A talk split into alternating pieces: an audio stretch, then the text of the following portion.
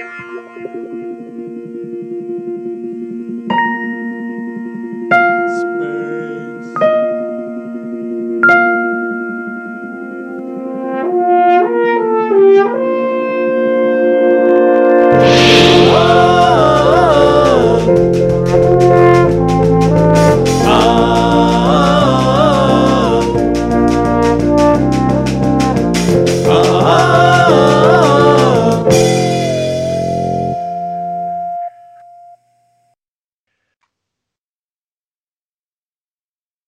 didn't always like mushrooms. Uh, it was somewhere in uh, my late twenties. I had a an amazing pasta dish uh, that had like uh, short ribs in it and like a brown gravy and and mushrooms. And the mushrooms were just as delicious as the short ribs. And that's when I decided I could eat sh- I could eat mushrooms. Now I'm not like eating them raw or anything. You got to like saute them or put them in a sauce or something like that. But other than that, I can eat me some mushrooms. They're good. Well, hey everybody, welcome back to the big show. We're going to be talking about Saints of Perfection this week. Uh, Star Trek Discovery. We are the brothers who trek about. My name is Matt, and uh, coming to me over in uh, Planet Houston over there is my brother Ken. Say hello, Ken. Peace and long life. Excellent. Well, we got lots to talk about this week. I have so many notes, it's ridiculous. But my first note is is that I realized while I was editing last week's podcast that I said that uh, Anthony Rapp had said two really interesting things on the uh, Facebook show The Ready Room, and that I had only mentioned one of them in the episode. So here's the other one, and that is that there is a real Stamets. His name is Stamets, Yeah. and he's actually a uh, real fungologist. I don't know what you actually called him, but So there's an episode of After Trek. I think it's the second one, but it could have been the first one. okay. And he was on the show. oh, really? Yeah. Oh, interesting. Because they wanted him to explain like his theory and how how it ties into the show. Right. And so they had I think his showrunners and uh, the scientists, and the scientists talked about his stuff, and the showrunners talked about what they took and how they were using it, and and he put his blessing on it. So Oh, well, that's neat. Well, what was interesting, one of the things that uh, Anthony Rapid mentioned in the episode was that uh, this guy had, uh, there was a huge thing of toxic waste that was on the edge of uh, some water. And so this guy brought in some of the fungi that he's got, and it actually took all the toxicity out of uh, out of the uh, waste. And so then it was easier to handle and easier to deal with. So it's crazy the amount of stuff that we don't know on our planet, isn't it? It's It amazing.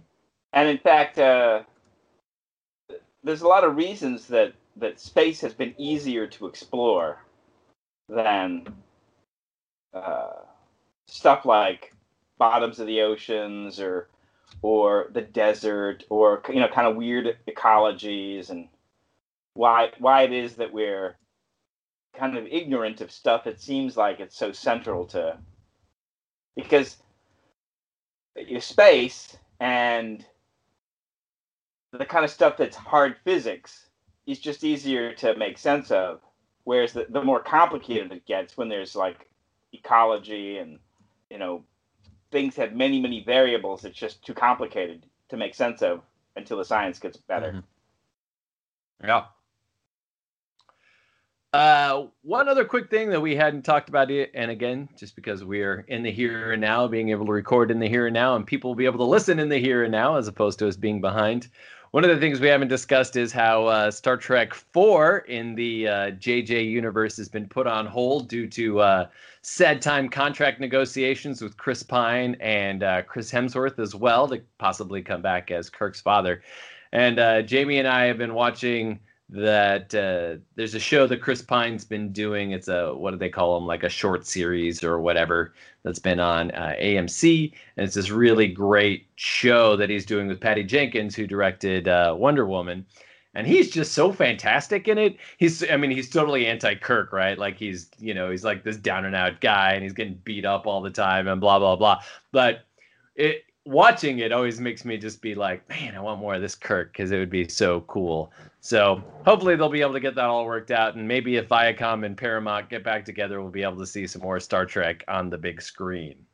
So I always wonder when you have stuff like this, where the the stars don't want to come back. I mean, part of it is, you know, if you look at, let's say, Sean Connery, we've talked about James Bond a lot in this podcast for a podcast that's not about uh, James Bond. Right. But that, I think one of the things that, that makes these stars not want to come back is the scripts get more and more repetitive or redundant or they're they're not doing interesting new things with the characters. They're kind of like watch J- James Bond jump off a building. Watch James Bond jump off a higher building while being attacked by an alligator. Watch James Bond jump off a really, really high building while using, you know, some high tech gadget to, you know, and then a parachute opens up and it's a Union Jack, and Yeah. uh, you know, and it's like this. I've done this before. I've played this character. There's nothing new. There's nothing interesting. And so, if the writing's good, if you read the story, that this is a compelling story, or what you're doing with my character is interesting, or this is going to be so cool, I want to be a part of it, then you, Right. then the stars come back because it's not like the money's not there. Mhm. The money's clearly there, but I think uh, if you want to get someone to do something that's just work, you know, there's the, the famous story of Alec Guinness out in the Tunisian desert writing his friend, going, "This movie is dreadful. Nothing makes any sense. You know, nobody else can act. Uh, you know, the lines or dialogue are stupid. You know, oh well, you know, got to go to work." And of course, that's the old actors, you know, tradition, right? That the show must go on, and if you're paying me to act, I'll act, and I don't care, you know, what it is. You know, so you like, I guess one of the famous examples of that is you have this guy, very famous as a Hamlet in the 30s, right? Mhm. But we know him as Samantha's father in Bewitched, Mhm. and he goes on to play, I believe it's Dr. Zaius in Planet of the Apes Okay. right? You go, and you're like, where do you got, find a guy who can be both Samantha's father and Bewitched and Dr. Zaius? Well, you get a real actor. Yeah. Like, you get a guy who is at one time famous for Shakespeare. He's got the chops, and if he's old school, he's got the willingness to just do whatever, right? Right. But I, I understand why a Chris Pine or a Chris Hemsworth are like, you know, I, I got a lot of offers. I could do a lot of things. Yeah. Why would I pick your thing? Well, some of the rumors going about are is that it that it is about money. Is that part of it is just that like Chris Pine's like I'm just worth this. Like you know, Right. I've, done- I've done Wonder Woman. I'm doing you know all these other cool things. I'm getting other offers that are this. I kind of just want to be paid what I'm worth. And Paramount is like, well, Star Trek Into Darkness only did so well. Star Trek Beyond only did even not even that much better. So there may not be that much money that we actually can give to. I just think you'll find these guys doing like almost indie work if they if they like the project. Yeah. And that's the thing is you have to make whatever the next project is something where the actors are like, oh man, I want to be in this. Yeah. Uh, otherwise, it really comes down to you're gonna have to like fill my bank with with you know doubloons because Yeah. If you want me to be Alec Guinness in the desert going, I don't understand the dialogue, this doesn't make any sense, the story is stupid, the people I'm working with are jerks or whatever, then it's got to be about the money because there's nothing else. Yeah. Fair enough. Fair enough. Well, hopefully we'll see some more uh, Kelvin timeline happening sooner rather than later. Then there's also this rumor the the Tarantino script that's out there, the Star Trek Tarantino script. I don't even know what that's about, but I I'll see it. I'll definitely go watch Tarantino have his take in the Star Trek universe. That'd be super cool. You know, I, I ran the uh, the it was a fake. Uh, what was it? It's a trailer, right? Uh-huh. Uh, what Tarantino Trek would be like. So you can go to the Facebook page, I guess, and scroll up a little bit, and there's that Tarantino Star Trek. He, he fights Oh, yeah, the Gorn yeah, a lot in it. Yeah. Yes. Surprise. Uh, all right. Well, let's uh, let's go ahead and jump into this week's episode. Like I said, I got a lot of notes, and so why uh, take time talking about anything else? So we get this opening uh, voiceover. Uh, there's a lot. There's weird. We're used to Star Trek and the Captain's log, Stardate, da da da da da da, da kind of like leading us into the story. Uh, we don't usually get these like here's just a voiceover of a just a voiceover for the show. It's not even like she's writing a letter. You're like, you don't even know who she's talking to. Uh, I thought it was very different from what Trek usually does. I'm not saying I hated it or anything. I'm not saying like it just proves the show isn't Trek, like I keep seeing online. But uh, but it was something different for Trek. For Trek, I thought they've been doing that a lot, mm-hmm. and they seem to like to weave in things that she said at the very end of episode, or the very last episode of season one. That speech she gave, where she was, you know, kind of getting, you know, back into not being in trouble after season one. Right. And she gave that speech about who we are and what we've got to do it. And I hear that kind of stuff in her speeches, in these in these little so I, I, think she's keeping a diary. We just don't know about it. that must be it. One of the big things, of course, you know, she's talking about uh, that Stamets hasn't lost hope. That Tilly, he thinks that Tilly has survived whatever the uh, alien May has done to her. Uh, and she says, "I want to believe that's possible too. I want to have faith." So I think what we find by the end of this episode is this episode's really a lot about Burnham searching for something, right? So if I skip to the end of my notes here really quick, you know, she even says, "I envy those who believe there is a greater hand writing or uh, writing the story, the one who chooses to keep chaos at bay."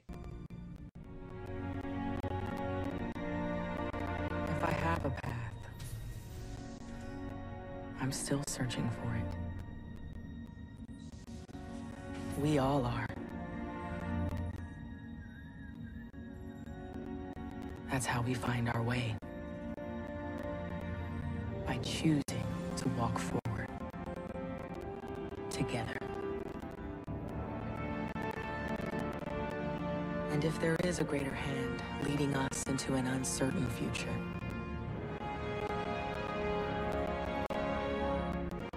can only hope it guides us well. You know, we get a lot of talk about faith in the scene just before the end here where uh, Georgiou and her have the talk, you know, and we'll talk about that scene separately in a minute. But you know, even at that point, you know, she's telling her like, "Hey, I'm I'm I'm really actually trying to help find Spock for the best of reasons," and Michael's like, "Uh huh," and Georgiou actually says, "Have a little faith, Michael." So I think it's interesting because this is the whole idea of faith, right? Is is is is your logic side versus your emotional side or your you know the side that wants to again believe that there is a higher power right i mean the whole idea behind religion about what faith is so it seems that that's like the perfect the perfect question for michael to be asking considering her vulcan side and her human side which you know they've definitely been delving into more this season yeah i think there's that's certainly out there i also think there's the um you have a sliding scale of cynicism versus idealism right Mm-hmm. And so, just kind of any kind of idealism can be described as faith faith that people are good, faith that things will turn out well, faith that the universe is not malevolent, right. you know, these kinds of things, versus a kind of cynicism where we're all going to die. What's the point anyway? Right. Everything's corrupt. No institutions are worth. So, and these were in conflict because in this episode, you've got not only the the main story, the story about do we rescue Tilly and do we do the right thing when we're in the the network half. Right. But there's also the what is the role of Section 31, right? So I've known people who were like Section 31 isn't Star Trek. Mm-hmm. And in my Star Trek, Section 31 doesn't exist. And they're making the argument, which I'm not completely buying. Um, but you know, the Admiral makes it, and we're, we're offered this argument that Section 31 is this is this necessary thing. You know, in the words of Orwell, you sleep quietly in your bed tonight or peacefully in your bed tonight because rough men are ready to do violence on your behalf somewhere out in the world, whether it's policemen or soldiers or whatever it is. And so, you know, that that's the the conflict that we saw in this episode. What what what do we think of Section 31? Is it are these bad guys? and mm-hmm. we should be like, ooh, Section 31, icky.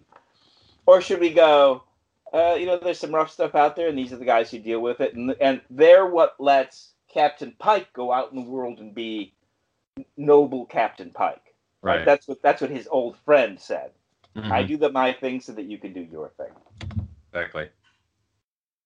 Yeah, I mean, well, uh, sorry, I have all these thoughts all of a sudden, but uh, you know, you know, we talk about the, you know, the CIA and these things that you know they've done under the table, and we don't necessarily know of. We've got you know black ops, you know, things happening through the government that are doing things that may be for our benefit, maybe for the greater good. We can only hope, uh, you know, and so and I mean some of that stuff's too just like little stuff. It's like these little scientific discoveries that hey, we're going to use this for this right now, but you know, eventually, hey, we'll all get to use you know lasers for listening to discs or we'll be able to you know all these things that have come Right, about right. microwaves you know that have come about you know because some military purpose we needed them first and now we're like okay well uh, now this technology can get out sort of it's out there anyway so now you you consumers now have microwaves because of us uh, be happy so Right.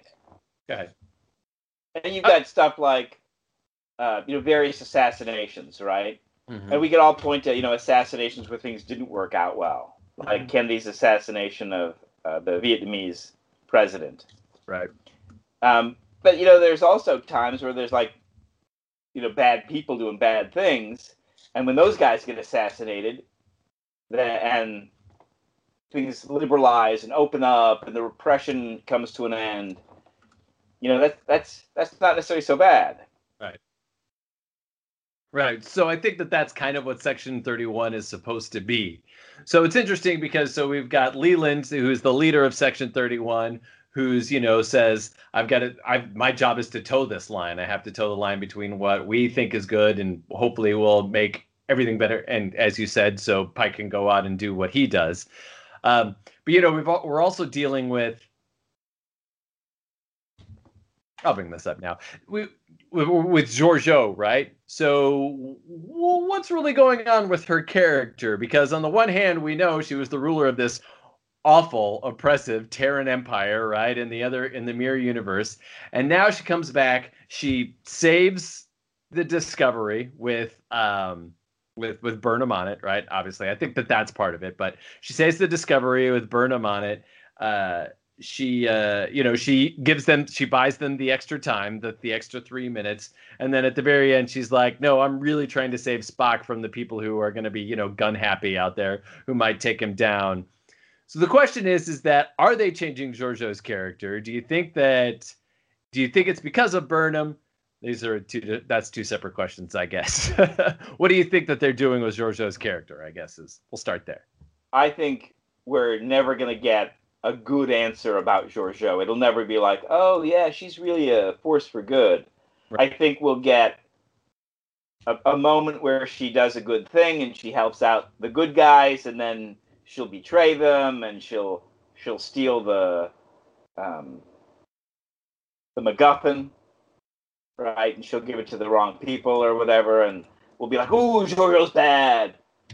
and it'll always be because well that's what section 31 wanted this was the plan this is what we did Yeah. just you know s- stop complaining we have reasons Well, she even says too she does her best work when people are watching, you know. So it's like, uh, oh, this is the... see, I, I was able to save your your brother Spock, but at the same time, I was working for Section Thirty One who wanted me to do this, and so we got bo- we both got what we wanted. You got Spock back, and I got well the reason we wanted to save spock because we wanted his you know cryptanalysis thing that uh, allows us to bug the romulan ambassadors yeah, yeah, residents. yeah. ha ha ha Yeah, She's kind of like um uh Vash, right? The Picard's like right girlfriend who who keeps going to doing things outside Picard's like, no, you can't, you can't, just can't do that. She's like, no, I was really, I was bringing it back to you, I swear. Yeah, I think that I. I think that there's two. I think you're right. I think that they're going to definitely play the both sides of Georgiou. I suspect that it's going to be because of Michael that she's doing anything that's like worthwhile and good for our heroes. You know, it's going to be. You know, she's not going to be. She hasn't been able to get over the death of her, you know, previous Michael or something like that. You know, I think it's going to be one of those things that's really going to play. But I think that they're ultimately going to soften her a little bit than what we saw in the previous season. That's my sus- my suspect. But it makes sense because she's kind of a rough character as it is. Yes, exactly. You know, the the, the scene where she's like eating uh, Kelpien. Oh yeah, I You know, and- that. Oops. Yeah, so she's kind of a she's she's she starts off as kind of a piece of work. Yeah. Yeah, I totally forgot about that. But I also think too, since now we're in a season two, uh is much more uh, hopeful. It's much more, you know, more of like getting back to our roots of what Star Trek really is. I suspect that they don't want to keep any character quite that dark, you know. right. We're gonna ride the line, just like Leland says, and then that's it. So, of course, obviously, the big takeaway from this week is the return of uh, Dr. Culber. Of course, we'll get into that a little more, but it's interesting because even from this opening, op- uh, even from this opening voiceover, they're setting up, you know, the idea of like, well, Tilly could still be alive, which also in our minds then gives us the idea of like, well, if something goes into the mycelial network, then clearly it could come out again. So why not Culber, right? It's already setting up that idea in the opening paragraph. I, think they've like they've I mean we've been seeing him in visions or whatnot, so he's out there somewhere. Yeah. So we uh, find Spock's shuttle, and again we think, "Oh boy, we're gonna get that big reveal of Spock, aren't we? It's gonna be great." And uh, no, it's not going to be. We find out that it's uh, Georgiou who has uh, stolen Spock's ship, in in that same way that Maz Kanata somehow ended up with Luke's, Luke and Anakin's lightsaber. Uh, she ends up with Spock's ship. We don't quite get the explanation on that, other than she was using it to try and find him. Well, she, she says she was trailing him, and then she it's like, and I was hot on pursuit of, uh, you know, Matt Jewel Thief, and I found his car, you know, ten miles outside of uh, San Antonio, and I got in his car and pursued the trail. Right. So she says she found it. Uh, she was on his trail, found the shuttle, and then has continued. Right. So take that for what it's worth. But I mean, I don't believe anything she says. right, exactly. Yeah, yeah, yeah. So uh, we get the continued use of using the nebula to hide. You know, it seems like ever since Star Trek Two, eh, this has been a, a thing people keep bringing back. Oh yeah, we'll just go hide in the nebula; it'll be great. But uh, they managed to disable her ship with a well-placed torpedo.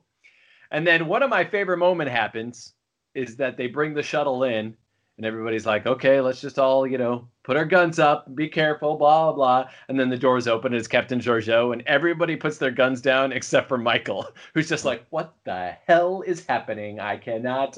It was so great. I love that moment. And he Yeah, even, and, and you get Pike, who's like, uh, Yeah. Burnham. yeah, exactly. Commander, you gonna put and that I, down? I love the way Burnham or uh, Pike brings it up later. yeah, He's like, the way you reacted with uh, this incident was just out of character, Yeah. and the way you reacted with, uh, Tyler. you know, yeah. So there was the two Tyler and then Georgiou, and he's like, something's up. There's more that you're not telling me, and you need to tell me what's up. And then of course she gives him the you know ideal for making an archy. This isn't the time. And then of course he says the great, you know, don't make me come after you to get this information. yeah. So I'm like, this is this is so cool. Yeah. Yeah, I really do. It, it's so like I know I brought it up last time, but it's just like I'm gonna miss Pike. He's he's so cool. Yeah, he's totally cool. Yeah. All right, let's see. So I love this the, the interchange then that happens between Pike and Georgiou, where Pike is like, Boy, I haven't seen you since the academy, and even back then you knew all the regulations. You could drink us under the table, but you knew them before anybody else. And she's like, So you want me to know why I didn't follow regulations and tell you I was on the ship? It's a question, you know. He's like- He's like, I gotta know the answer. That was so fun. Meanwhile, Burnham's like suspicious of her the whole time, right? Because oh uh, yeah, yeah. She knows, and so there's all this like a lot of side eye going on of like, what are you doing? What are you working towards? And you can also tell too that Michelle Yeoh is just having like the best time playing this character. You know, just like going in, getting to be all cool all the time, and she's eating the apple in the one scene, like. Whatever, this isn't gonna last long. I'm gonna be back on my ship in a second. You know, it's just so fun. So here's a question I've been seeing out on the internet. And again, you know, I've used this excuse before with other things. It could just be the time that we're in right now. But it sure feels like everybody knows what Section 31 is, right? Right. Whereas, like in DS9, there are admirals who don't even know what sexual 30, Section 31 is. Yeah, so it does seem like you know everyone's just you just show them the badge. You're like, ooh. Section Yeah, 31. exactly. Yeah, it's almost like it's more like the Green Berets, right? Someone's like, yeah. what, what are you doing in Southeast Asia? Ooh, Green Beret, you know. yeah, it's crazy. We also get to see our first com badge used in the, in this Yeah. episode with Tyler. Another Section 31. Again, it's like uh, what I was saying earlier about all that technology that, like, you know, well, the CIA has been able to take, you know, high res photos for 30 years, and just now are we being able to use it? It's like that crazy thing. I think I posted, yeah, I posted it on Jeff's page, but I think that you saw it, the one of the, uh, the super like megapixel thing where you could keep zooming and zooming and zooming and zooming and zooming and zooming. You get people's faces, or you could zoom all the way out and get this like huge overview of the city. And it was one picture. That's just crazy.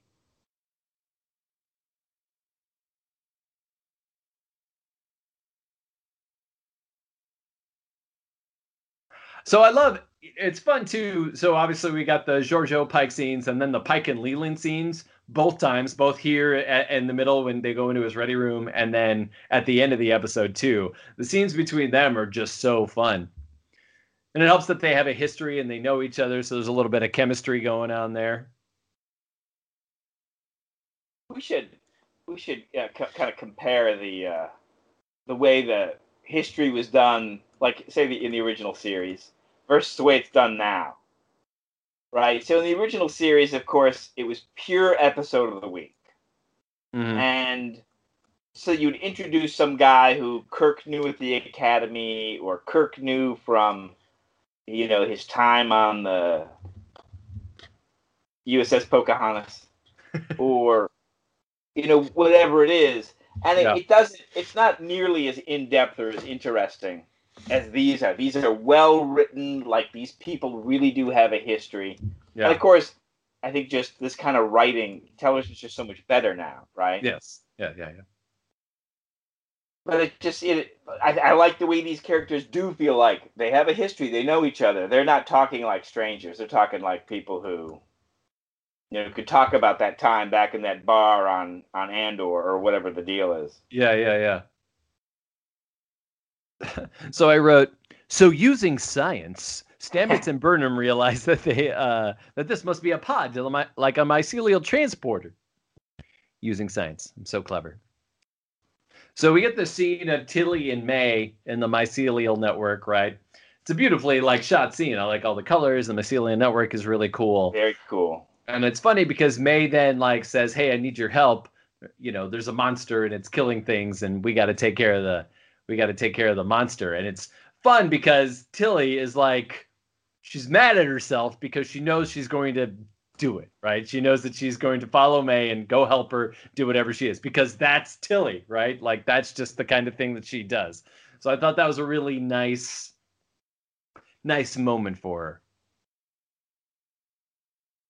Now, what's interesting is, is that in the last episode, May basically like calls out Stamets, right, for being whatever it is that's destroying the. out- But in this monster, or but in this episode, it's a monster. It's something different.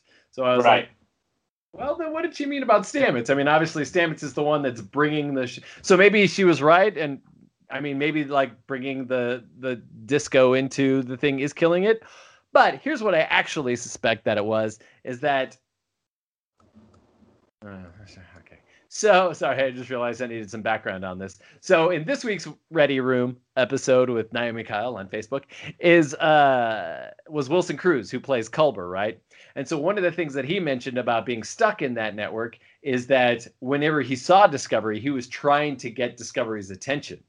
So maybe what isn't described in this episode, but because of this piece of information is described, is that what's really happening is is that the monster Culber was trying to get Discovery's attention, and so was like, "Hey, I got to take out this wide swath," you know, like writing SOS in the sand or something, or, you know, or starting a fire on the beach. Oh yeah, yeah, there you go, even better. And so that's what was taking out the mycelial network. So that's what I suspect.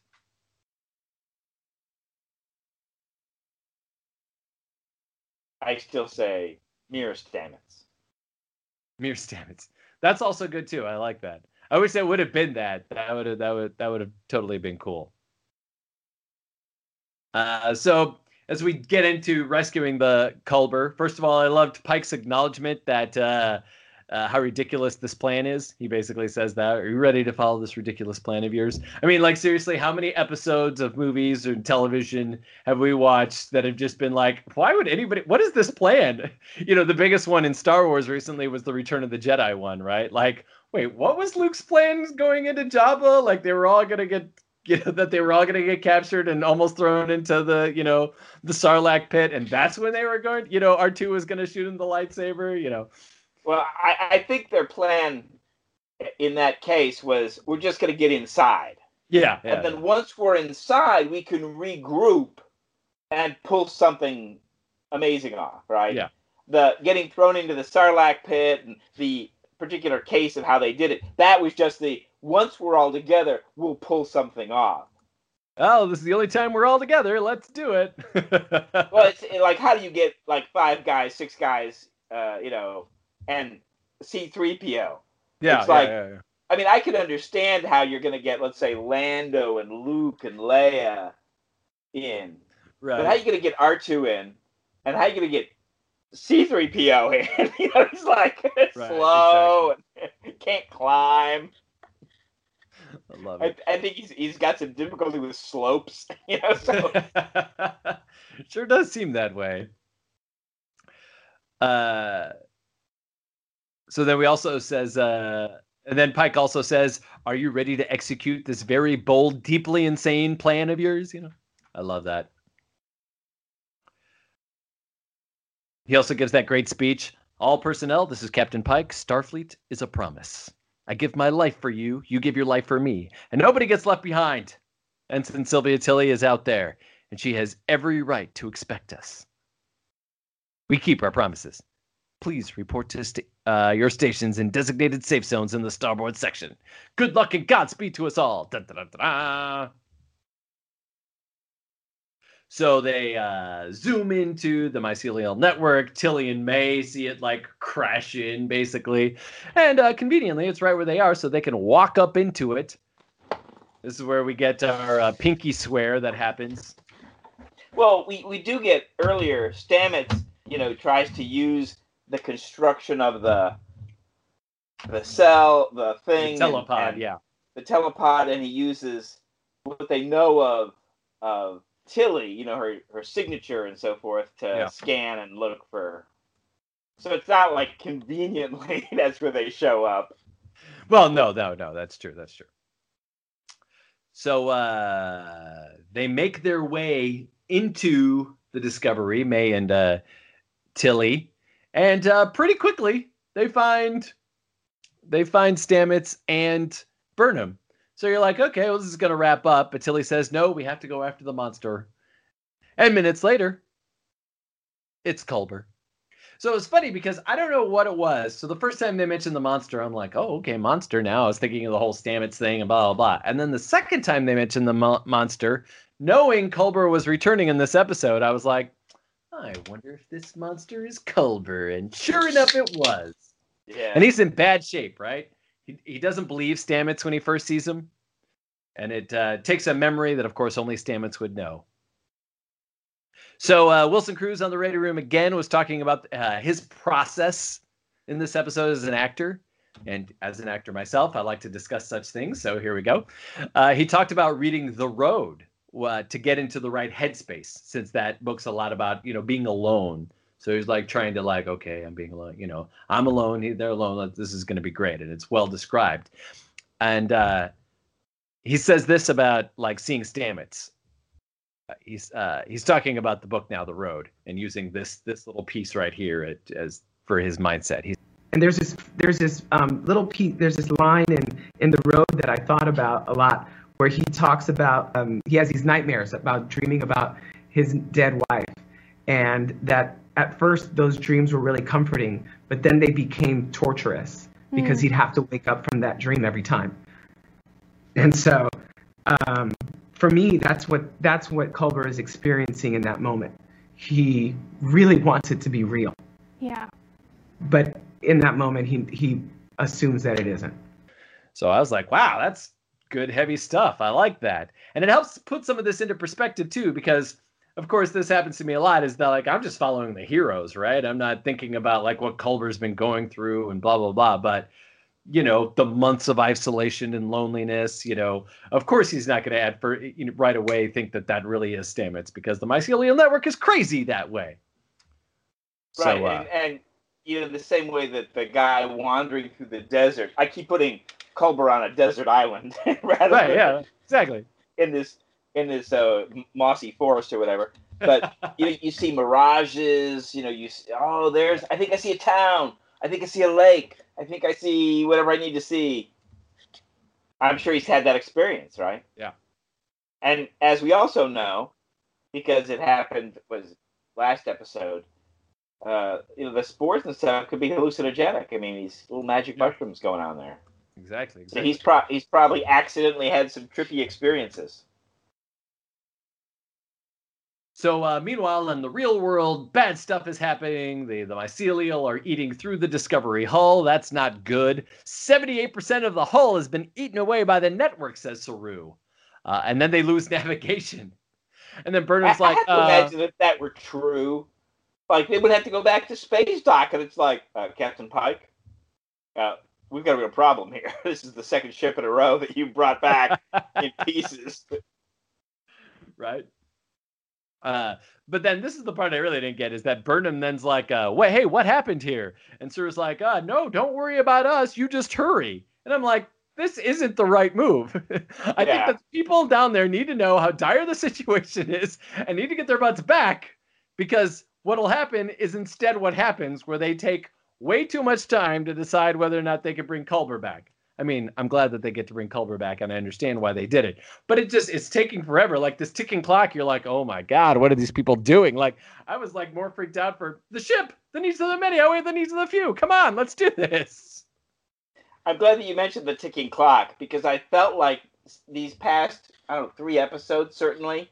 Uh-huh. Well, uh, so broadly, I feel we are in some Planet of the Week space here, right? Yes, definitely. it feels much more like some kind of classic Star Trek in which, while we do have this arky business going on, which is a lot of fun, we also have uh, a whole new experience each week, right? Plan of the Week, yay. Yeah. And and of course, this thing you mentioned, we've also got Roddenberry's ticking clock, right? So as you've mentioned, you know, as we go through the original episodes, Roddenberry liked the idea that we we can't just have a problem that the characters have to solve.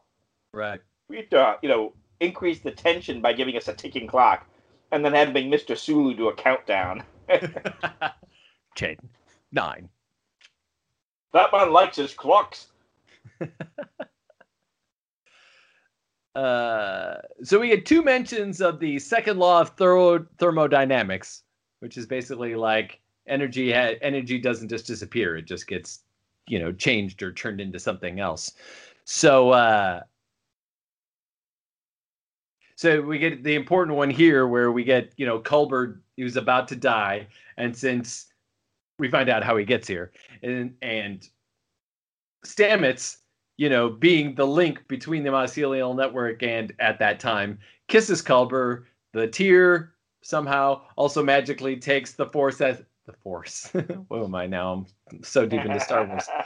Uh, takes the uh, takes the essence, the life, the energy, and sends it into the mycelial network. So, which then you know like sets up all sorts of interesting implications as far as like, is there an afterlife? I mean, if energy really doesn't just disappear, then what happens to our energy? Where does it go? Blah blah blah. But that's a way deeper conversation for another time.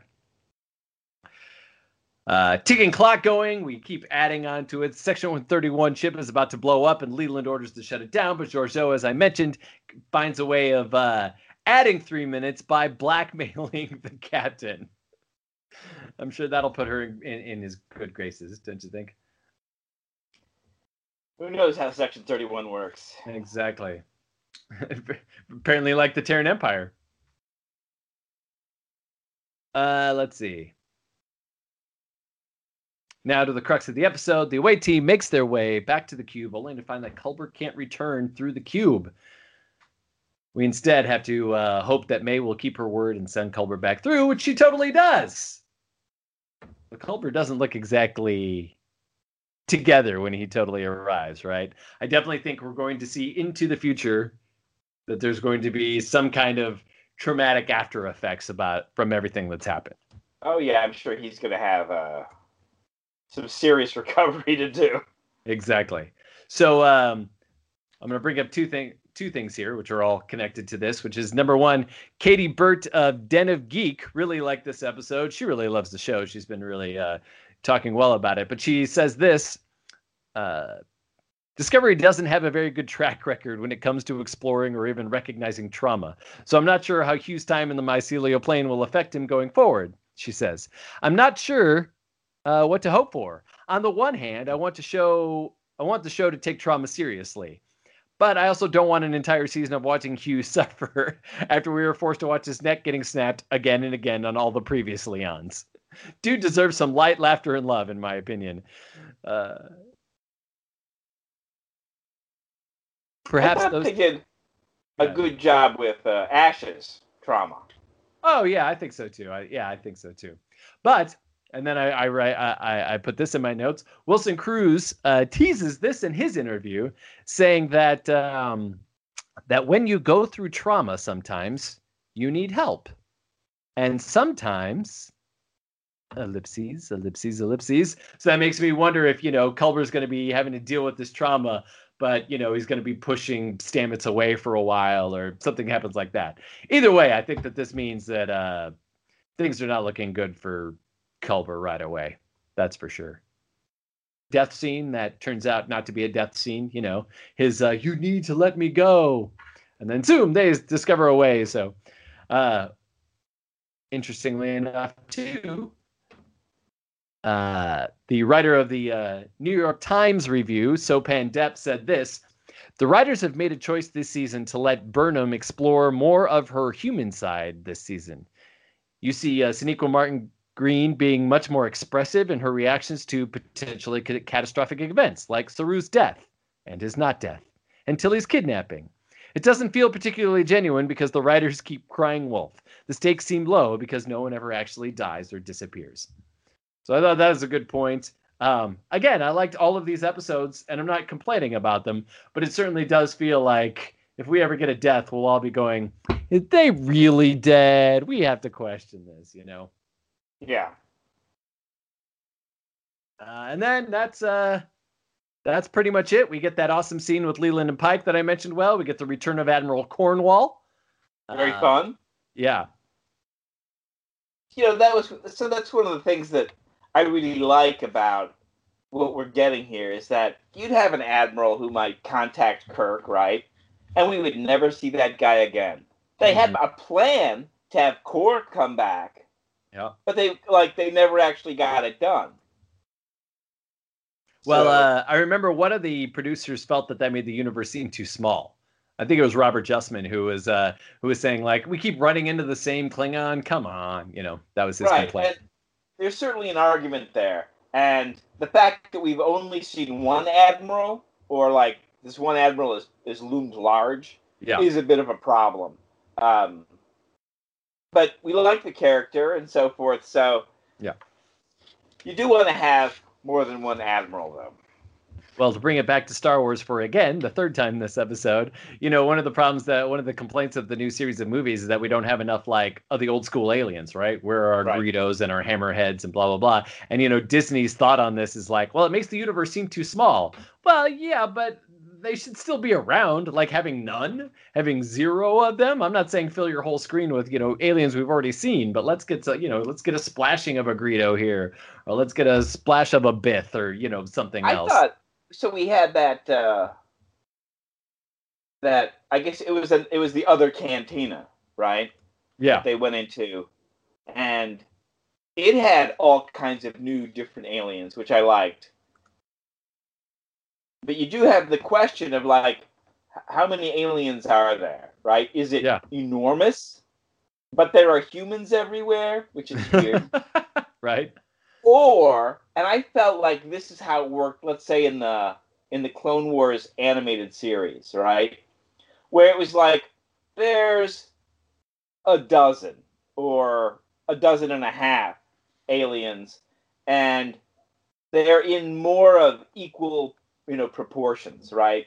Mm-hmm. So it's like any group of five random people is going to be a human, a Twi'lek, a Greedo, uh, you know, the familiar faces, right? Yeah. And then another group of five is going to include three of those. One of them is always going to be a human because there's a lot of humans. Yep. But you know, you get a group of five or six people together, and the odds in the animated Clone Wars that one of them would be a Twi'lek, or one of them would be a Greedo, or one of them would be those uh, familiar races was reasonably high. Right. And so these are, I think, the two kind of extremes to work with, right? And one says that well, there's there's humans and there's Vulcans and there's Andorians and there's Tellarites and that's the beginning of the Federation. They've they've they're all over the place. Yeah. And then you know we'll also bump into the occasional Betazoid and the occasional, uh, you know, um, Trill, and so on, right? So, but of course, and and there are good reasons for it outside the story. Humans are everywhere. Yeah, right, exactly. Well, especially when it comes to the Clone Wars, you know, animated, you can only animate so many, you know, you can only have so many different, you know, uh, uh, character, you know, pieces built for animation, you know. Uh, the other cool thing that comes out of this Leland Pike scene is that, oh, by the way, I also want to, because I know somebody would point it out, uh, when I say Greedo, of course, I mean Rodian. I know what they're called, but the Greedo makes so everybody knows what a Greedo is. But it's a Rodian. I know that. Okay, sorry. Wanted to clear that. Uh, we also find out in this Leland and Pike scene is that uh, there is uh, some uh, time elements that they've been dealing with. I forgot what the name of the waves are. Chrome, Chronian, Chrome, Chrome. oh, tachyons. Yeah, hmm tachyon waves that are uh, being sown there. So there's some kind of element. You've got your Rodians. time I've travel? got my tachyons. Yeah, it's good. I love it. This is why we get along so well. um, we also find out too that uh, Tyler has made the permanent liaison to the disco. Okay, I mean, obviously we needed to bring the character back. We had to get him off Ponos for a reason, so why not bring him onto the disco? Uh, I've got a funny thing about that. I'll read in a minute. But uh, the I love the line where they're like, you know, unless you want Captain Georgiou, and both Cornwall and Pike are like, nope, we're good, thanks. I We was going to say about about Cornwall. So it's it makes sense if, and they haven't explained this, but like let's just assume it, that the Discovery is attached to whatever unit or fleet or you know what have you that Admiral Cornwall is running or a part Right. of, right? It's like her section of space. si- yeah, the reason we keep seeing her is because she's the admiral to this particular ship. You know, it's, it's not like random admirals, right?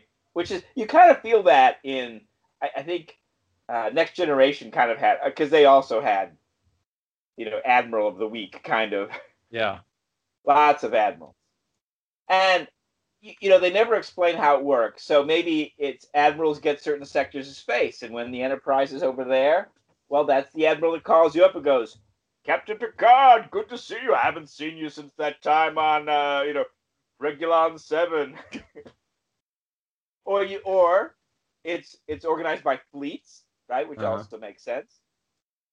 In which case, you're saying something closer to, uh, how come we don't see the same admiral every time? Going, uh, got to deploy my best ship on this one, Yeah. or whatever. Well, also too, like the Enterprise is supposed to be like the flagship, so it's like any random admiral could be like, "Well, no, we need the flagship on this one. Let's go. Yeah. Let's call them. We need Picard there." Uh, Kayti Burt of Geek also makes this point. For the love of all that is holy, why would anyone let Tyler onto the bridge without at least gi- without at least giving Stamets a, a warning that the man who killed his partner is about to make a cameo? This ship needs a mental health professional so incredibly bad. I thought that was a great line.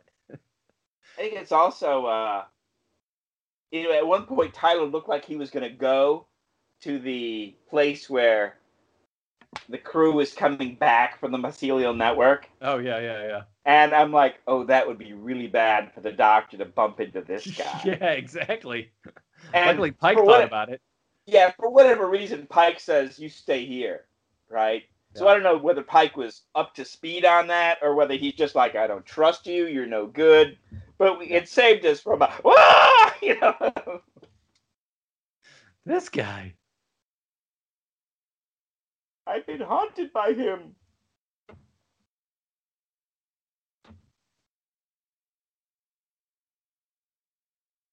Uh, Rotten Tomatoes has this episode listed at a uh, 92%, which is Very uh, very high. Yeah. Oh, I also like this. Uh, so this is uh, back to uh, the Times writer uh, Sopan Deb says this.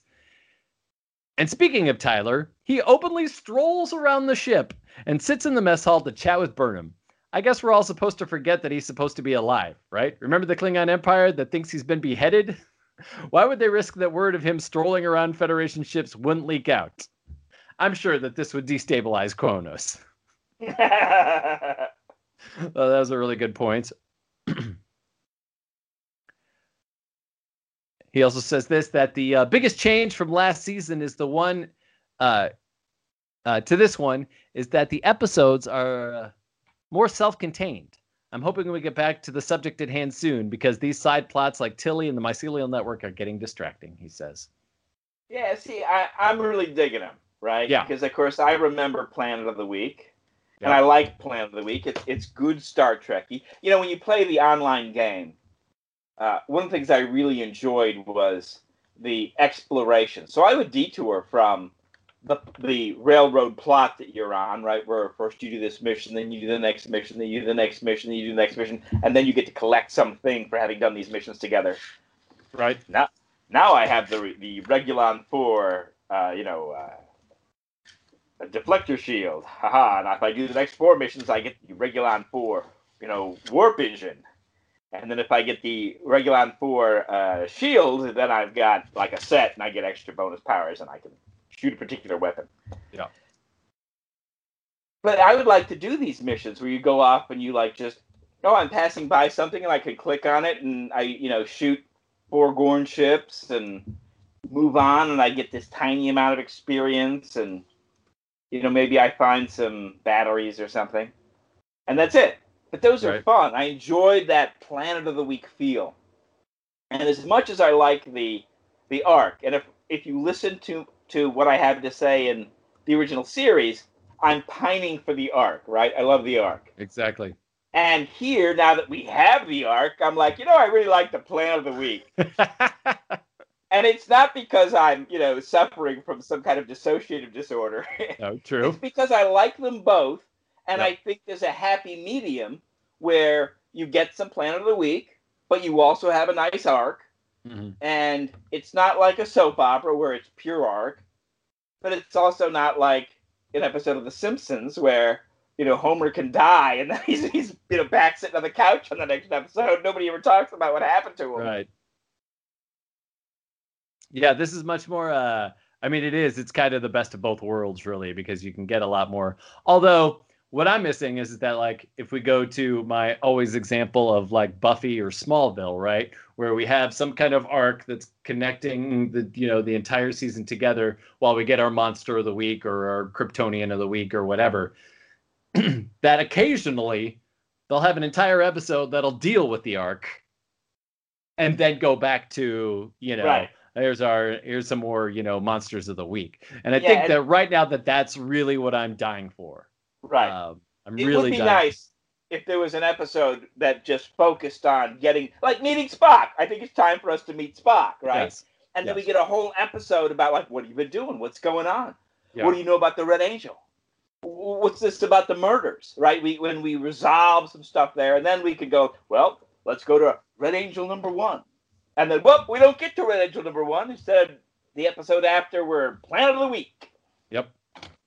Well, what's really sad too is that yes, I would love for next week to be the Spock episode, but next week is also like the episode that I was looking forward to last week, which is where we get to go to the Kelpien planet and see how Saru is going to handle, you know, taking out the Ba'ul or whatever they're going to end up doing with that planet.